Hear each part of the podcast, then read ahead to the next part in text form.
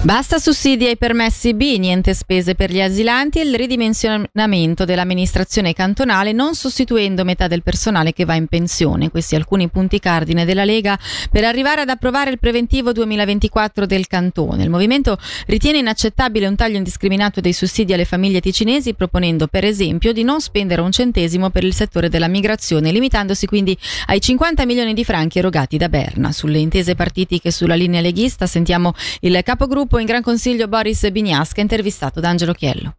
Noi non credo che cambieremo posizioni sui punti essenziali né su quanto riguarda permessi in assistenza né su quanto riguarda gli asilanti. Ci sono altri schieramenti che potrebbero appoggiare le vostre proposte? Sicuramente ci può essere un punto di convergenza sulla questione degli asilanti con, con l'UDC e sui permessi V anche un, uno schieramento che potrebbe andare oltre alla destra e quindi coprire anche il centrodestra. Rimarremo sulla nostra posizione anche a costo di essere in minoranza. Quanto con contate di risparmiare preventivo con le vostre misure in totale? Il risparmio sugli asilanti è di circa 20 milioni, quello sui permessi di inassistenza, nonostante non ci sia una statistica specifica, credo che il risparmio sia nell'ordine di alcune decine di milioni.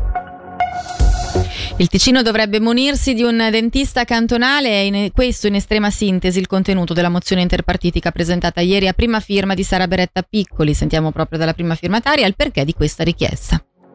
Allora, è una figura che manca a livello di amministrazione perché ci sono un sacco di problematiche legate proprio alle questioni dentali che non vengono risolte da parte del Consiglio di Stato proprio perché manca questa figura di riferimento. E quindi ci sono sia iniziative che mozioni e quant'altro eh, relative appunto alla salute dentale che non vengono, non vengono portate avanti dal Consiglio di Stato perché non c'è questa figura di riferimento.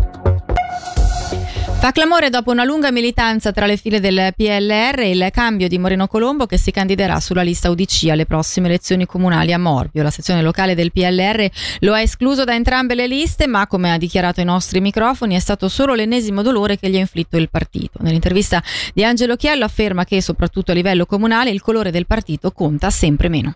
Sì, veramente eh, il mio partito mi ritiene non più eh, necessario, dopo tutto quello che ho dato, con un grosso rincrescimento, devo lasciare. Lì per me non c'è più spazio. È un segnale che conta sempre di meno il colore del partito.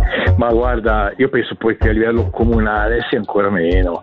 Eh, cioè io sono di quel parere che po- si potrebbe addirittura fare una lista con 20 nomi che vogliono dedicarsi al municipio, 30-40 per il consiglio comunale e da lasciare la gente decidere. Questo è per il comune. Evidentemente io sui temi della migrazione e sui temi dell'economia sono sicuramente molto vicino all'UDC.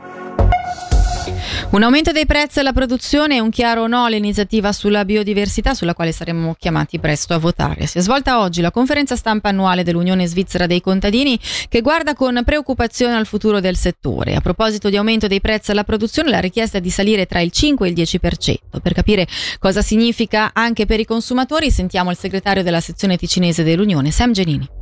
Bisogna dire che nelle regioni collinari di montagna l'80% delle aziende agricole non raggiunge un reddito che si riceve per esempio in settori paragonabili, l'80% delle aziende. Questi soldi alla produzione devono essere corrisposti. La distribuzione dei margini di guadagno, del valore aggiunto dei prodotti agricoli, secondo noi va suddiviso su tutta la filiera agroalimentare equamente, però anche dopo essere stati i primi a chiedere un'agricoltura svizzera particolarmente sostenibile, anche gli acquirenti i consumatori sono un po' chiamati a fare fare la loro parte e pagare il corrispondente valore aggiunto sul mercato dei prodotti e specialmente che questi soldi poi vadano veramente alla produzione agricola. Si fa molto, le derrate alimentari vengono prodotte in maniera particolarmente rispettosa di tutto, del suolo, del, del benessere degli animali, ci sono sempre più restrizioni, però ecco che le, per le famiglie contadine la situazione peggiora di anno in anno.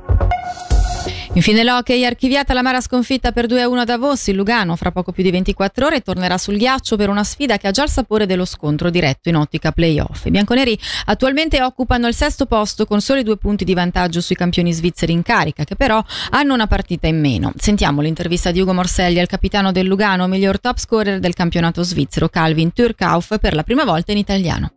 Eh sì, decisamente è una partita molto importante per la classifica. Sì, per la tabella. loro sono un piazzo dietro. Sarà un, una partita molto, molto difficile in Ginevra dopo un lungo viaggio, ma dobbiamo prendere cosa abbiamo fatto bene in Davos e quando giochiamo così eh, noi abbiamo una chance per, per vincere quando non riceviamo 3-4 gol, quando giochiamo come ieri abbiamo una chance per vincere. Bisogna segnarli però anche. Eh, esatto, esatto. E dalla redazione per il momento è tutto, prossimo appuntamento con l'informazione tra meno di un'ora.